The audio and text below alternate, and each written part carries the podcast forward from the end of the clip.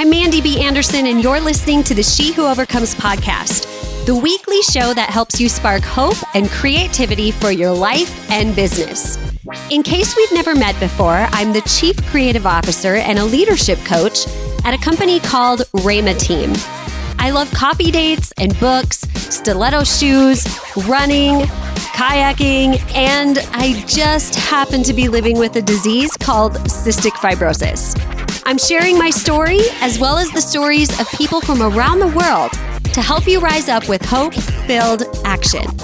Grab your coffee and let's hang out.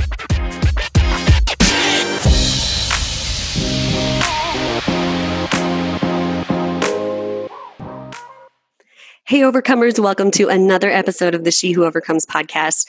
I have a dear friend on the show today, and I'm so excited to talk to you about this idea of how do we keep our teams focused on the mission during a pandemic when we're all working remotely. So, my guest is Drew Hoyer. He has been in the nonprofit world for over 13 years, with eight of those years working with families who fight each day against the genetic disease cystic fibrosis. He is the Associate Executive Director for the Cystic Fibrosis Foundation for the Minnesota and Dakota chapters. So, Drew, welcome to the show. I'm so excited to have this conversation with you. Yeah, me too. Thanks for having me. I'm I'm really excited. This is the first podcast I've ever done. So that yeah, is just interested. To, yeah, see how it goes. You're like the third guest in a row that has said, This is my actually the fourth one now that has said this mm. is my first podcast episode. So I'm I'm honored to be the the host that can get you on the ground running with this whole podcast experience. Yeah, who knows? Maybe this is the start of my big podcast career. It could be. So, Drew, you are um, coming to us from the office in Minneapolis, right? That is correct. We have a beautiful office downtown Minneapolis. It was just remodeled to next level quality. You you walk in here and you think you're working at Google or something like that. Um, which normally for a nonprofit you're like, uh, but everything in here was donated. Highest quality stuff. Over 60 vendors came together. It was it was just amazing. So super excited to be here. Uh, first time I've been here in ooh, six months. Oh gosh. Probably. Yeah. I know we had this big plan to come and see you. Rachel and I did. Um, we were supposed to be coming to Minneapolis. I think it was back in April. And mm-hmm. then the pandemic hit and all of that got changed. And I was so bummed because I really wanted to see this new space because I've seen pictures of it on yeah. social media. Um, but to be there in person really would have been a fun time. But someday yeah. we'll get there, right? Yeah someday soon, um, maybe April 2021. maybe maybe we were just a year a year ahead of when we were supposed to be there. So right. before we dive too deeply into the topic, because we're going to have a great conversation today, I want to know the one question I ask every guest on the show is if you were a shoe, what would you be, and what story does that say about you?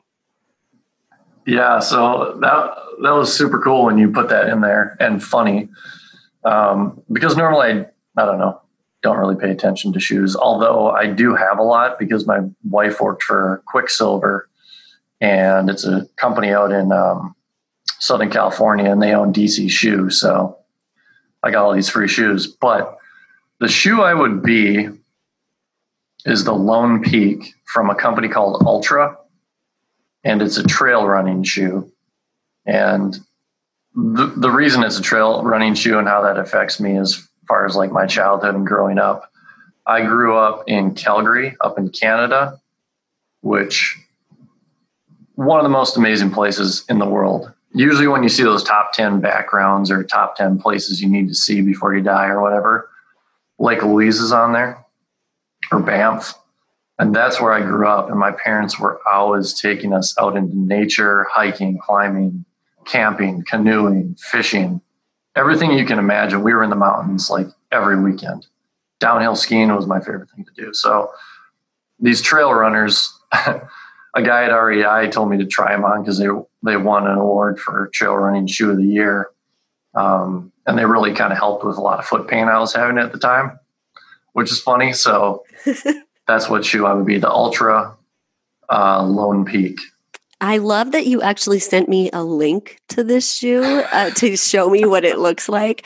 There's only been one other person in the history of my experience of ever asking that question that has been like, I'd be this one. And it wasn't somebody that I would expect to ever do that. And it was like, whoa, you got really detailed about like showing me the photo, even. That's awesome. And it wasn't yeah. like a here, I'm wearing it today. It's, I went to Google and copy and pasted the link so you can go see it yourself. Yeah, I um I'm I'm pretty into the Altra team just because it like took away all my foot pain. Mm-hmm. And it did the same thing for my mom and my dad and my aunt. So I'm always trying to like push them out there because I mean you got to try these things. It's crazy. Yeah. I love that. It, it, sounds weird to be geeked out about a pair of shoes, though. So. Oh, but you know, the older that you get, I'm finding that whole foot pain thing.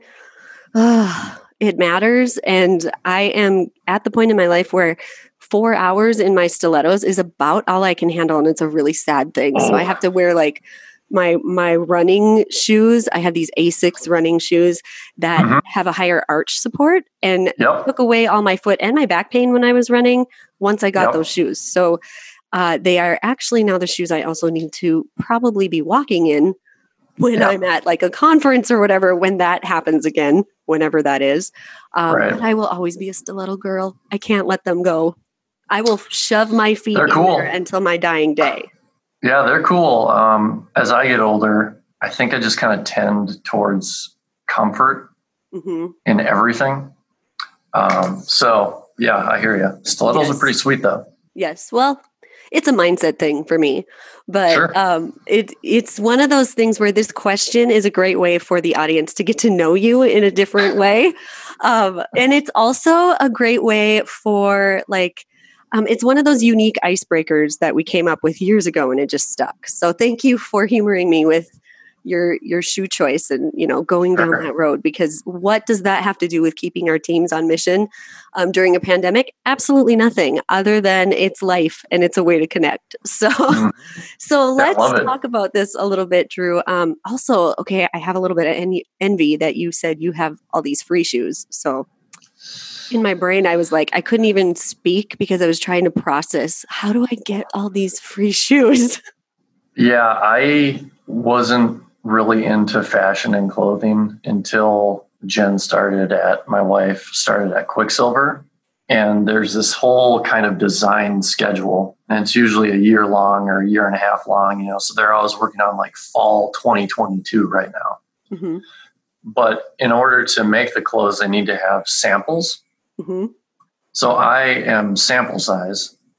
So when Ooh. all these samples were done being looked over and you know they're like, okay, we need to add an extra button here, they just give all these out to the employees. Gotcha. And she was the exec assistant to the CEO. So she got first dibs on everything. A work perk, like the best yep. kind if you like shoes. Crazy. I'm, I'm still I'm still taking tags off of clothes and she worked there like seven years ago. Oh wow. That's awesome. Okay, so let's crazy. let's get down to the the nitty gritty of what we want to talk about today because you and I have had um, several Zoom meetings this year because um, being an advocate for the Cystic Fibrosis Foundation is something that was on my my list of of priorities for the year. And we were going to, for the first time ever, turn the Great Strides Walk here in Bismarck, North Dakota, into a 5K run walk. Mm-hmm. And we were so excited about it. Like, I was like, yes, it's going to be awesome.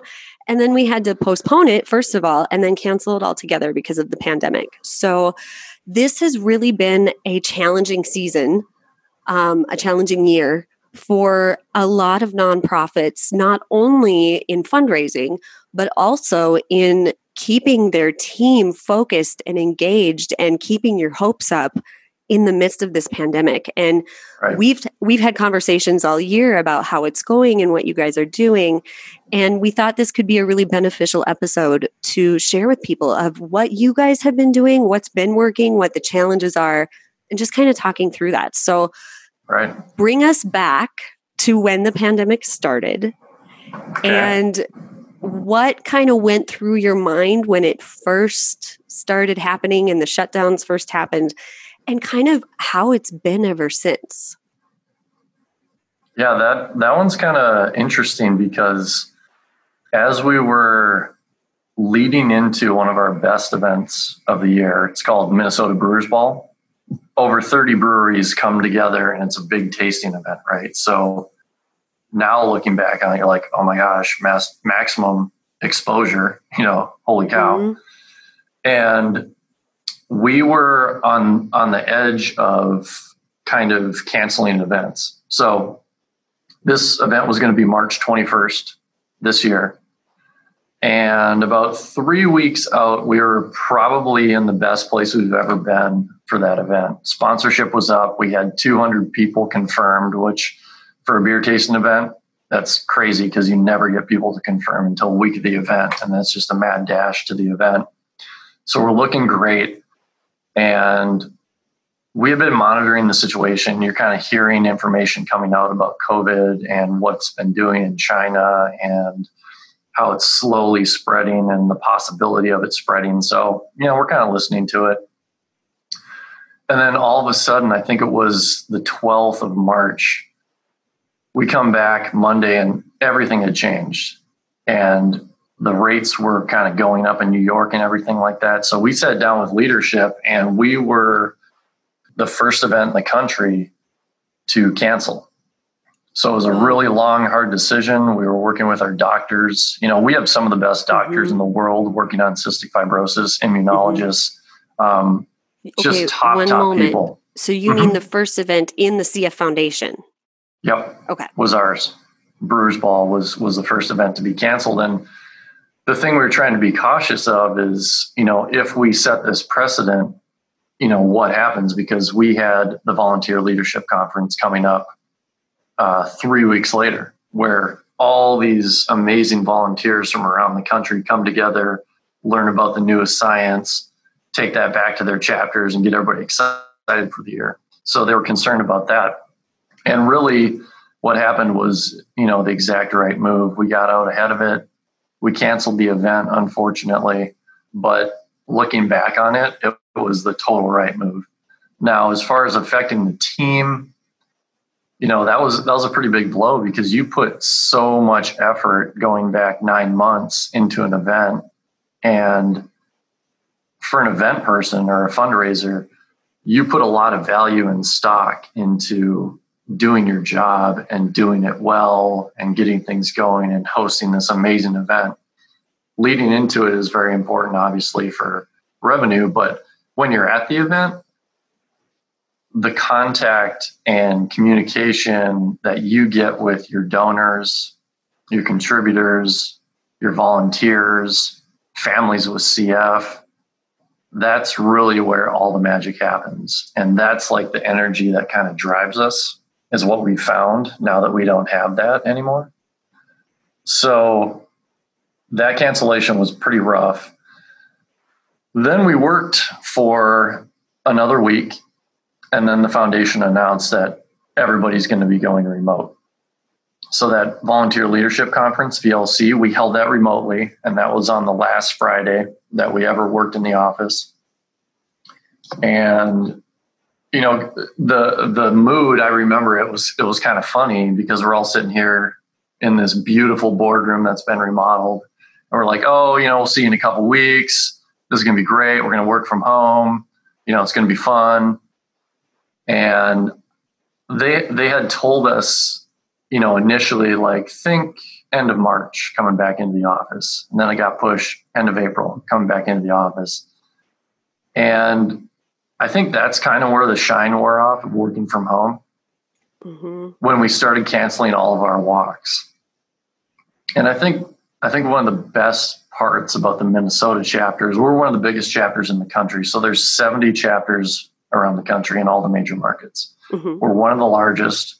We have our patient assistance team here called Compass, and they help people with CF with anything you can imagine. You can call Compass and ask them any question. So they've obviously been inundated throughout all this. Mm-hmm. So I think one of the biggest and best attributes of our team is that we really come together you know when when things happen like this and we've we've never had to deal with anything of this nature but whenever a problem arises for an event we really have this kind of group that comes together. And right off the bat, we started holding morning meetings virtually. And that really kind of solidified the team and kind of kept us together. But as soon as we heard that we had to cancel all of our walk events, which typically take place in May and a little in June, and bring in $1.5 million for the chapter, mm-hmm. we quickly sat down as a team and immediately started rescheduling for the fall, which allowed us to kind of have another boost in productivity and something to do. And I think that that was kind of a key catalyst and kind of mm-hmm. keeping us excited and together and working together. So it's been it's been it's been tough dealing with that and I'm sure everybody out there listening knows kind of the mental gymnastics you're doing. You know, like I find my worth in helping this community mm-hmm. live healthy lives. Yeah. I can't meet with that community. Am I doing my job? Am I good at my job? You know, like all this all yeah. this stuff that you kind of go through mentally. It's it's interesting. So it is um, interesting um, because I have heard other uh, other organizations that are nonprofits and just companies in general saying similar things. Like it you do get the energy from being around the people that you're helping. And even in the coaching industry just the other day Rachel and I were talking about how we are missing the events we used to do. And our events were like anywhere from 10 people to 50 people in a room. And we had made the decision to not do them for a while when we rebranded and we knew we wanted to bring them back eventually but it's like the the desire to have that connection is stronger now because we've been without it for so long right. and and i think you know you said something really important there that as soon as you you know heard that you had to cancel all of your walks for spring you immediately dove in as a team together to rescheduling everything for the fall and that kind of um, that kind of gave you guys that sense of purpose, that uh-huh. sense of mission, and you know we can still do this even though we have to push it back. Um, and I think that's what so many people did when this happened. And there's a good side and a bad side to doing that because, on the one hand, it does keep you fueled. It does help you feel like this is fine. It's going to be, you know what, there's things that are possible now that maybe wouldn't have been possible before. We can still exactly. do this. And on the same side, or I guess on the other hand, you you kind of deny yourself that sense of processing the letdown. And that turns into something that you carry with you. So the next time you have another thing that you have to push back now the weight is heavier because you didn't right. realize you were carrying it with you. Like that's that's what i've been learning this year. And so it's how do you um, how do you balance all of that. And not that it has to give equal weight but how do you assess it and um, give yourself that permission to process it while also being realistic about what what are we doing moving forward? So right. you guys had you know we rescheduled everything to september. And then what was the what was the team morale like when you realized it's not happening this year at all yeah, that was that was tough when we made the switch to virtual events. Um, it was interesting because we're we handle three states: North Dakota, South Dakota, Minnesota. Mm-hmm. So as things were, you know, progressing in each state, each state handled things differently. So I would say up until end of July, I was holding out hope that we could hold our events in North Dakota because they were saying, you know, you could be at 50% capacity in a park, and that was only in the shelter. Mm-hmm. So we would, I was thinking of ways like, okay, families can bring their own tents. We can have a bigger sound system. You know, we can keep everybody apart. We can stagger people at the start. So that's that's kind of where my mind went. But the letdown when we had to go virtual was was pretty tough. But our team is just this well balanced group of amazing humans. And we just did this, it's called intrinsics. It's kind of like this, it's like those those personality tests that you do, but it kind of slants towards, you know, like they give you these colors and things like that. And the interesting thing for me that came out of it was out of eight people, we are completely balanced in all four colors. That's amazing. That's Super quite cool. rare, actually. Super rare. And it makes so much sense now. Yeah. And, you know, it, you know, you got the people who are encouraging, you got the analytical people, and everybody kind of came together. And I think one of the things we did early on was really focused and kind of doubled down on social media mm-hmm. and content generation. And this opened us up to something that was, it was right there, but we never really had time to focus on it. But one of the worst things about cystic fibrosis is people with CF can't be together in the same room. Mm-hmm. So it's such an isolating disease because you can't talk with, and you, you know, speaking to the choir here, you know this better than anybody, is you can't sit in a room with somebody who has CF and talk about what you're going through. Mm-hmm. You know, and empathize with each other and give each other advice. But one of the coolest things about, you know, the the age that we're living in is all these virtual abilities that we have now. And now we're forced to doing Zoom and BlueJeans and Teams and every other type of virtual meeting.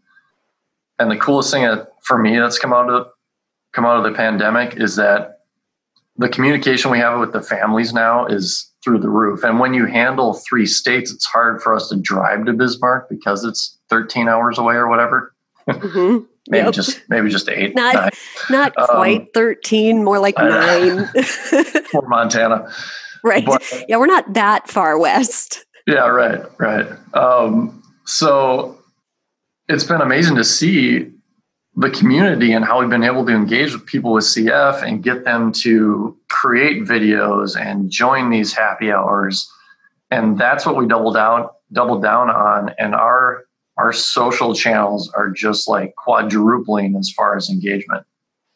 And what we did early on is we broke into these teams within our team.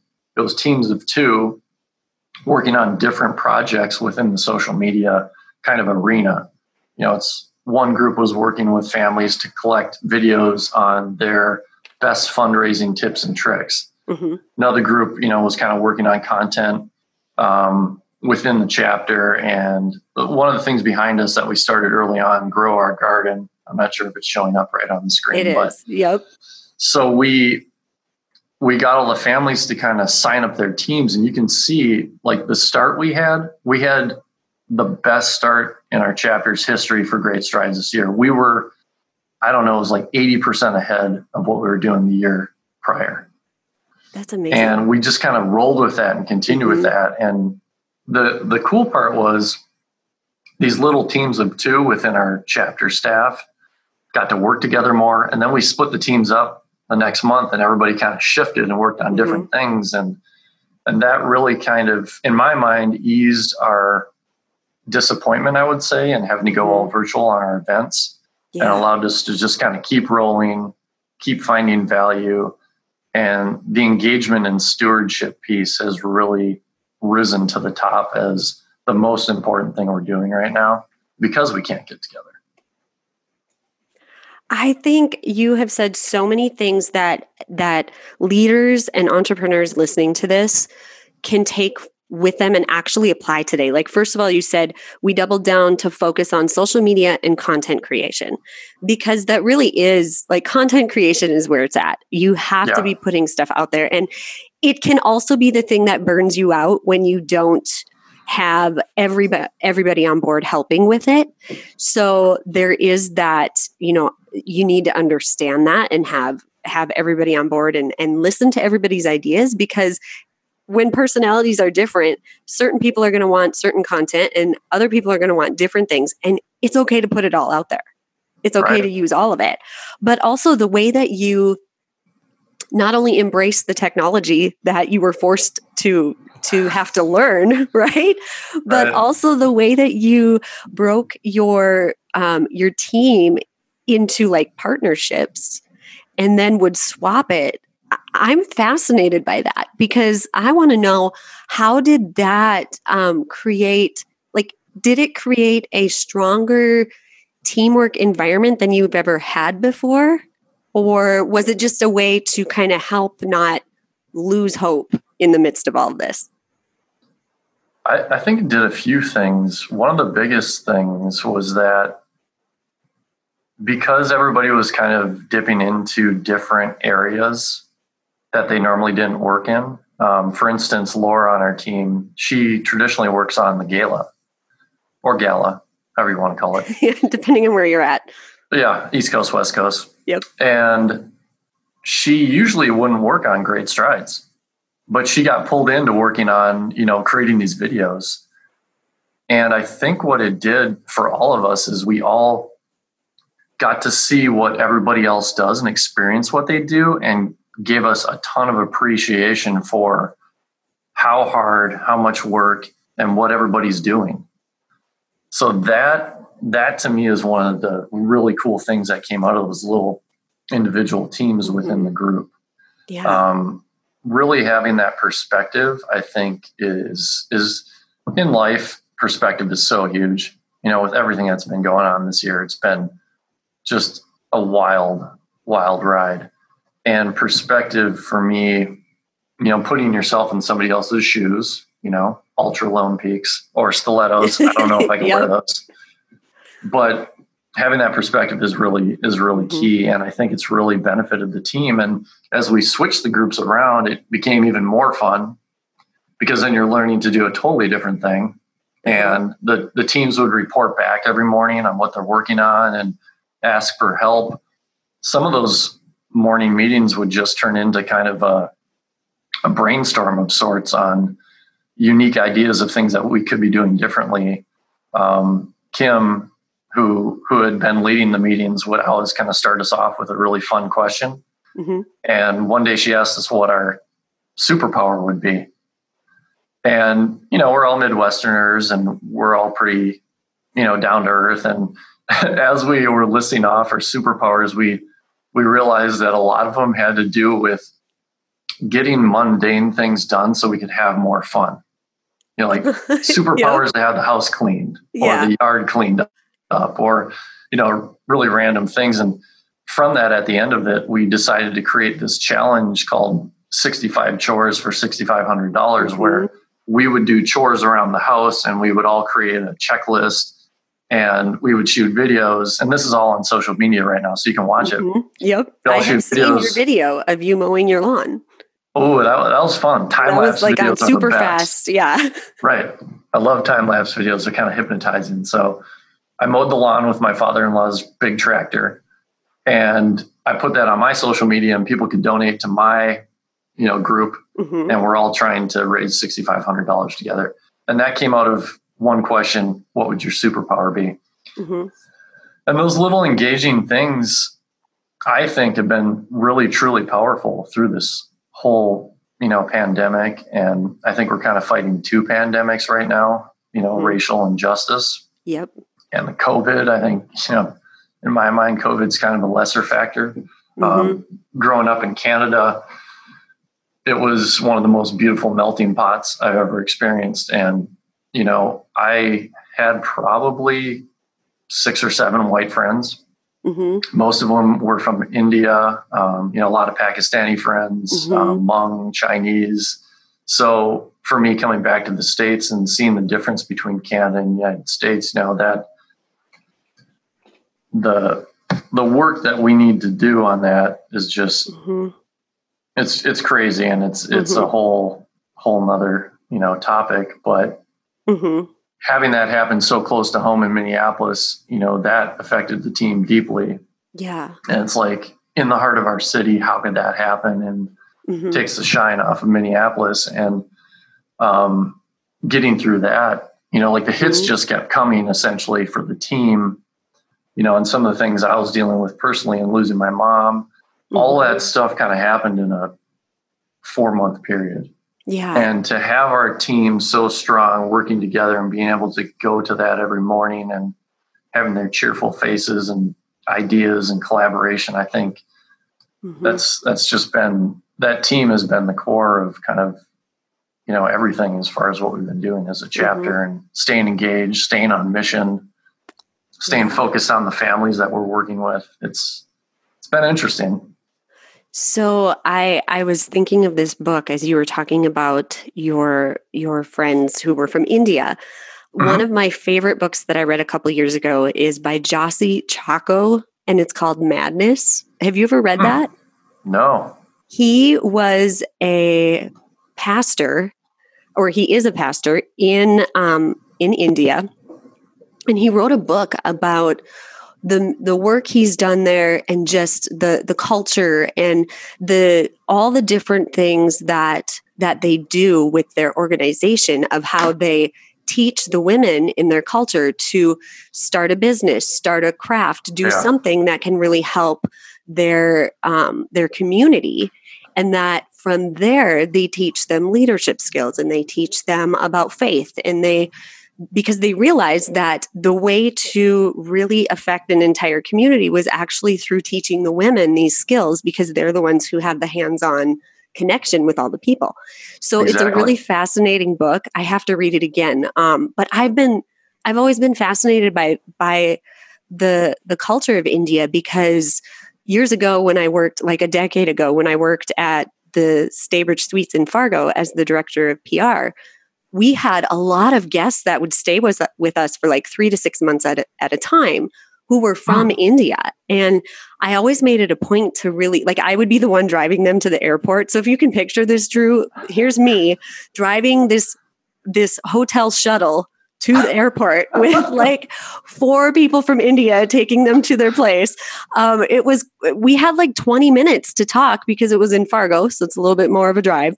Yeah. And it was fascinating to learn about their culture and to learn about you know how how they see things or what's different and just the um like I really wanted to make a point and and say their names correctly. So I would always ask them and then I would put it down, you know, in the computer system so that whoever would pull it up and be able to talk to them could hopefully at least have a chance at saying it right the first time without yeah, right, asking. Right. Phonetically, but, cool. um, it is fascinating to learn about other cultures and to realize there are so many different perspectives. And I love how you brought in the whole shoe of like putting yourself in somebody else's shoes. See, it does fit because it really yeah. is about perspective and learning about that. And so I don't I think you're right. I don't think you're wrong at all about the different pandemics that are happening right now and you guys are in the heart of it. And you you had mentioned that, you know, you were going through things personally. Um, you lost your mom in July of this year, is that right? Mm-hmm. Right. Brain cancer. Right. Right. So you have all of this. I'm I'm so sorry for your loss. By the way, I remember kind of Thank you. I think I emailed you during that time. Um, but you have all of these things happening on a professional level where it it did the, the hits just kept coming and coming and coming and then you have things going on personally and everybody has that this year on different levels where some people are going through the really hard seasons of life where right. they have to grieve a loved one while also feeling the collective grief of what's happening in society um, mm-hmm. um, both you know with with um, social justice issues and um, with the pandemic. It's just a heavy year. So I think if we're going to end this um, very uh, encouraging but also real conversation on the challenges of 2020 when you're when you're working with a team if you could share with us a little bit about how you have maybe wrestled with hope this year in the midst of all of that and what having hope looks like or means to you. Yeah, it's hope. Hope is everything. Um, I think early on, I guess I should back up a little bit. My dad is a uh, Lutheran pastor, so everything I try to do is through the lens of you know kind of my faith. Mm-hmm. And having a having a strong faith early on has really kind of helped as far as I would say my personality, you know, kind of optimistic all the time. Mm-hmm. Um, you know, believing in God and his son and being able to go to heaven, you kind of know the end of your story. Mm-hmm. And I think for me, dealing with my mom and you know she was diagnosed she she had brain cancer that we knew of for 18 months essentially. So her treatment was 18 months long, and um, we essentially got 18 extra months with her. And I guess the only way to explain from March to July when she passed, you know, with everything going on, is like kind of numbness. Mm-hmm. Um, I kind of tried to pull away from what was going on in the world and really focus on family. And, mm-hmm. you know, my wife has been so strong through all this for me. And, you know, we kind of put her family on hold as we were flying down to Florida to be with my mom as much as we possibly can. But really, you know, you're talking about hope. Hope is everything. And, you know, the hope for the future and, you know, what's going to be coming next. And that, that for me is all filtered through my faith. So, I try to I try to pass that along to you know the teams that I'm working with and family especially. Mm-hmm. You know, so I, I don't I don't know if I really did a good job of of keeping hope through all of that, mm-hmm. but knowing where my mom was going, that allowed me to realize that I'm going to see her again someday. So really, what I need to do is try to carry on her legacy and what she was mm-hmm. good at, and what do I want to carry on Mm-hmm. Um, you know, one of the members of her team, Channing, she's she's awesome. She just mm-hmm. joined us, you know, like a year ago. You know her. Yep. And, and you're right all awesome, by the way. You're not yeah. wrong when you say that. yeah, it's legit all stars. Yep. And she she said something really impactful to me early on where she was like, just sit down, take a pen and paper, and write down the attributes that you want to carry on of your mom mm-hmm.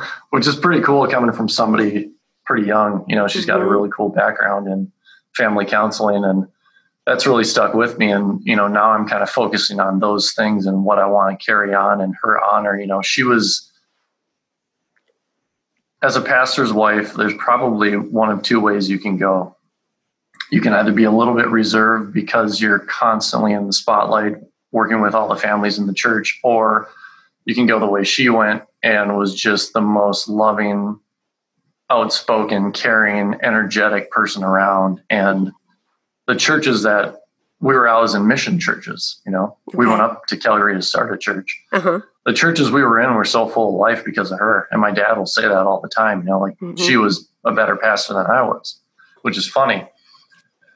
So once that kind of clicked in my mind, you know, and kind of talking with my wife, Jen, about mm-hmm. all this stuff and kind of working through it, that spark of energy and hope and joy now is what I kind of focus on every day mm-hmm. is, you know, how are we going to, how are we going to come out of this better than we were before? Mm-hmm. What can I do to help the team be the best they can possibly be?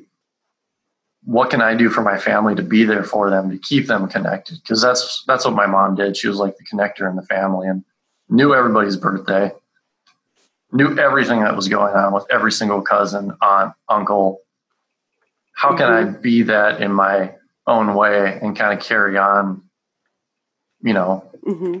what she stood for? And I think that carries into your work life, your personal life, how you take care of yourself, you know, health and wellness um, I think that kind of carries into everything you can do. So for me, that's kind of what I'm working on right now is just keeping that positivity and that connector mentality, mm-hmm. um, mentor, you know, whatever you want to call it, be the best that I can be so the other people around me can mm-hmm. kind of reach their potential too. So absolutely. Yeah. Hope, hope is huge. Hope is key. It's everything. Mm-hmm. I think, you know, you mentioned, I don't know if I had if I did a good job keeping hope during that time. and um, right. one of the episodes that I did this year, a few episodes ago, was with Bobby Foster, who's another CF um, advocate. And he talked about how he encourages people to lean into the hopelessness because we all go through it. And I wholeheartedly agree with that idea because I think I don't think it's, you know, I used to think it's, oh, you either have hope or you don't. And uh-huh. um, now I think it's way more like it's, there's a whole cycle to it where there will be times where you have less hope because of the heaviness of the world. That doesn't mean that right. you don't have that hope or belief anymore. It just means that it's, it's a little heavy right now. and it's not what I thought it would be, or it's harder than I thought it would be when I got to this, you know, season where I have to say goodbye to somebody I love um, for the rest of my life. You know, like that grief season comes for all of us at some point. Right. And there will be less hope, like less hopeful feelings within that because that's part of grief. That's part of the process of of feeling those feelings. And um, I just want to encourage you, Drew, because in our conversations throughout all of that time, um, maybe there were moments where I could tell, like, yeah, this is a really hard season for you, but you never, um, you never dropped the ball on having that connection and and really activating that that legacy that you want to continue. Like even in the hardest parts of this year, I've watched you do that. So I hope that that encourages you because I think I think when we look around as leaders and entrepreneurs and people that are, you know, looking at life through the perspective of leaving a legacy that matters, we all have to realize that there are going to be times where the best that we can do might not be our best when we're feeling on our A game, but it's it's still good enough and it's still okay. And people still need that. And it's probably doing more than we think it is. Yeah, that's that's good to good to remember and thank you for saying that. I mean, you you and I have been really working a lot mm-hmm. together, you know, this year and it, it all started last year, you know, when you did the bid for a cure speech at Corks mm-hmm. and Kegs up in Fargo and it was amazing. Who knew um, what that night was going to lead to, right? The connection right. of, yeah. of friendship and working together. Right. And meeting your family and mm-hmm. awesome family. It was super cool. And we have, through this whole thing, been working together a lot. So thanks for saying that. And also, Bobby, that guy is my hero. Mm-hmm. Um, we got to we got to meet him through a town hall. You know, the, the Cystic Fibrosis Foundation does quarterly town halls, and uh-huh. somebody with CF comes in and speaks uh-huh. every quarter he spoke to us, I think, year or two ago, and just like life changing hearing him. I mean, if you haven't looked at his spoken word, oh, you have to poetry yeah. on YouTube. Check that out, people.